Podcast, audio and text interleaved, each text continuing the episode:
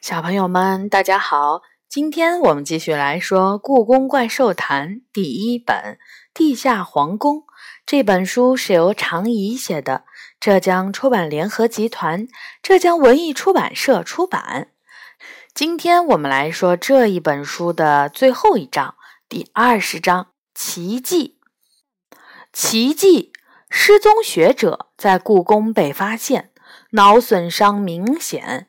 摘自《故宫怪兽谈》七月十六日第一百六十二期。整个夏天，故宫里都流传着一个奇迹的故事，那就是日本熊本地震时失踪的考古专家夫妇，在失踪三个月后，却深夜出现在他们自己的办公室里，被他们的女儿发现。而这两位考古专家对在三个月里发生了什么事儿全然不知。经过脑外科医生诊断，认为他们应该在受到了外部创伤后丧失了部分记忆。是的，我的爸爸妈妈回来了。当他们醒来时，发现自己正躺在故宫办公室的单人床上。旁边守着的是他们满脸泪水的女儿，真像是做梦一样。妈妈说：“熊本地震的事情，好像就是昨天发生的一样。”是啊，怎么一下就过了三个月呢？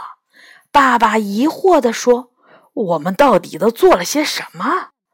我只记得我们听到了宾馆院子里有奇怪的声音。出去看的时候，突然地震了，然后脚下一软，就什么都不知道了。没错，没错，爸爸一个劲儿的点头。我也只记得这些，后面的事情就不记得了。可是怎么一下就过了三个月呢？感觉只是睡了一觉而已。可不是，还从熊本一下子到了故宫，真是太奇怪了。妈妈也说：“难道我们是梦游走回来的？”爸爸笑着说。妈妈也笑了，用胳膊肘捅了一下爸爸的后背，说：“你别说，还真没准儿是梦游回来的，要不然怎么解释呢？”我在一边假装神秘地说。会不会是你们被什么神秘的怪兽抓住了，被关在一个地下皇宫？最后有人把你们救了出来，送回了家。哈哈哈！看来这孩子可以去写小说了。妈妈笑得更厉害了。爸爸点头说：“我看将来上大学可以学文学专业，在想象力方面还是挺有天赋的。”你想的还真远。爸爸叹了口气说：“不远啊，时间过得太快了。你看，这三个月不就像只过了一天一样？”妈妈感慨地点了点头。只有我知道，爸爸妈妈的感觉没错。他们在元大都的地下皇宫里，只过了一天多一点儿的时间，但因为时空变换。那里的时间比地面上慢得多，那里一天多的时间，在地面上却已经过了三个月。夏天的夜晚，怪兽食堂四周飘着淡雅的花香，正是莲花开花的季节。御花园水池中的白莲花，犹如一盏盏的花灯。一位莲花仙子正坐在古秋树最粗大的树枝上，哼着夏天的歌。怪兽食堂里满满的，门口还有排队的顾客。黄鼠狼们系着白围裙，在怪兽、神仙和动物之间穿梭着，不断地端上香喷喷的食物和饮料。我、杨永乐和元宝。坐在怪兽们中间，吹着暖风，吃着盘子里的莲花瓣冰淇淋。行时一直在围着我们问问题：你们怎么能不受妙音鸟的诱惑呢？长生不老啊！人类最想要的不就是长生不老吗？你们不想要吗？我干脆的摇摇头，我不想长生不老。脱雅无视的样子简直像个塑料制品。我想和我妈妈一样自然的老去，哪怕长出皱纹也是漂亮的皱纹。虽然我想长生不老，但是我不愿意拿故宫交换。杨永乐接着说：“不过空间转换还真是个有意思的事儿，他们是怎么做到的？”我也在想这件事儿。元宝瞪大眼睛说：“简直不可思议！空间、时间、重力同时发生变化，这是一个需要研究的课题。我要回去请教一下我的物理老师，他可是北大力学专业毕业的高材生。”这时，斗牛清了清嗓子说：“我要代表龙大人宣布件事情。”他鳞片上的皮疹又犯了，只能留在南山温泉治疗。不过他让我转达你们，感谢你们用你们的智慧、勇气和坚持保卫了故宫的安全。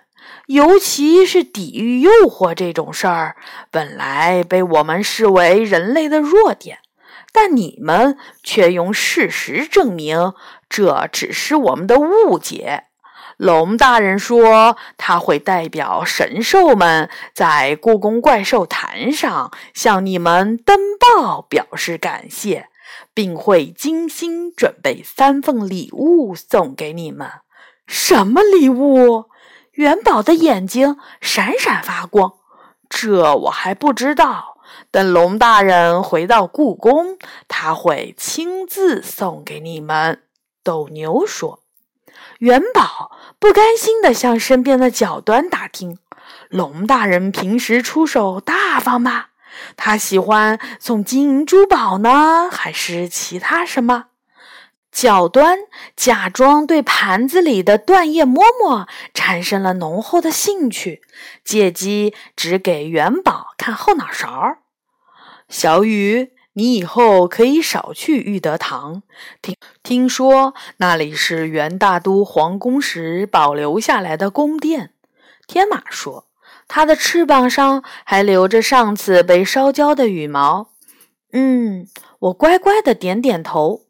不过，元大都的地下皇宫不是消失了吗？你还担心什么呢？天马被我问住了。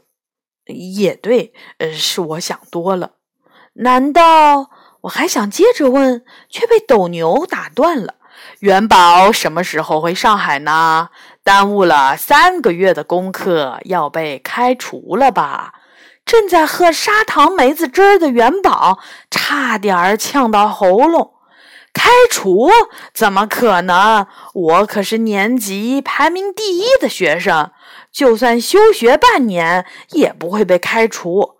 你应该担心的是杨永乐，本来学习就差，还落了三个月的课。杨永乐不客气地打断元宝：“你到底回不回上海？这么热的天，我可不想再和你挤在一张床上了。我刚刚给妈妈发了信息，反正学校也要放暑假了，就在这里待到暑假结束好啦。”元宝乐呵呵地说：“我怎么也要拿到龙大人的礼物以后再走。”哦不！杨永乐做了一个伤心的鬼脸。我抬头看了看天空，月亮已经升到了高处。我们该走了，不然大人们又要着急了。我站起来，一手拉着元宝的衣服领子。另一只手拉着杨永乐的 T 恤领子，哎哎哎，我还没吃饱！元宝摇晃着身体反抗，杨永乐一把拽住他的胳膊。小雨说的对，你忘了前两天我们在咸福宫和嫂亲娘聊天，聊得晚了些，结果整个保安队都出动找我们了。自从我们上次失踪了三个月之后，大人们就变得很敏感。我们还是乖乖回去吧。这回元宝不说话了。酸泥遗憾地说：“这么浪漫的月夜，你们这么早回去，真是太可惜了。下次月亮好的时候，酸泥再请我们来好了。那就这么说定了。”我们笑着和怪兽们告别，踏上了归途。一走出昆宁门，云彩就遮住了明晃晃的月亮。刚才在怪兽食堂没看到云啊！我吃了一惊。杨永乐抬起头说：“也许是黄鼠狼们的魔法吧，一出食堂就看不到月亮了。”你们在说什么？云的流动主要是气流引起的。元宝在一边插嘴。准确来说，云是水汽凝结形成的小水滴与冰晶的混合物，有一定的密度。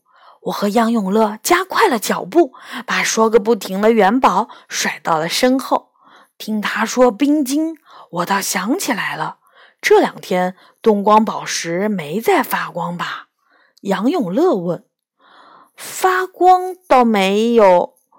不过有时会发出很小很小的声音，声音。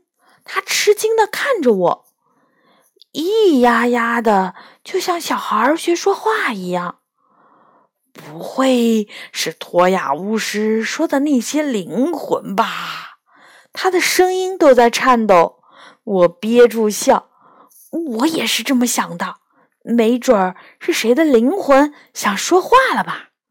真的，看我的表情，杨永乐有点怀疑了。你不是在开玩笑吧？你说呢？我一边笑一边蹦蹦跳跳的回妈妈的办公室去了。躲在墨蓝色云彩背后的月亮伸出头，月光照在地面上，像白色的火。不知道哪里响了一声。好，第一本《地下皇宫》呢，就到此结束啦。下一次我们来说《故宫怪兽谈》的第二本《影子学校》。小朋友们晚安。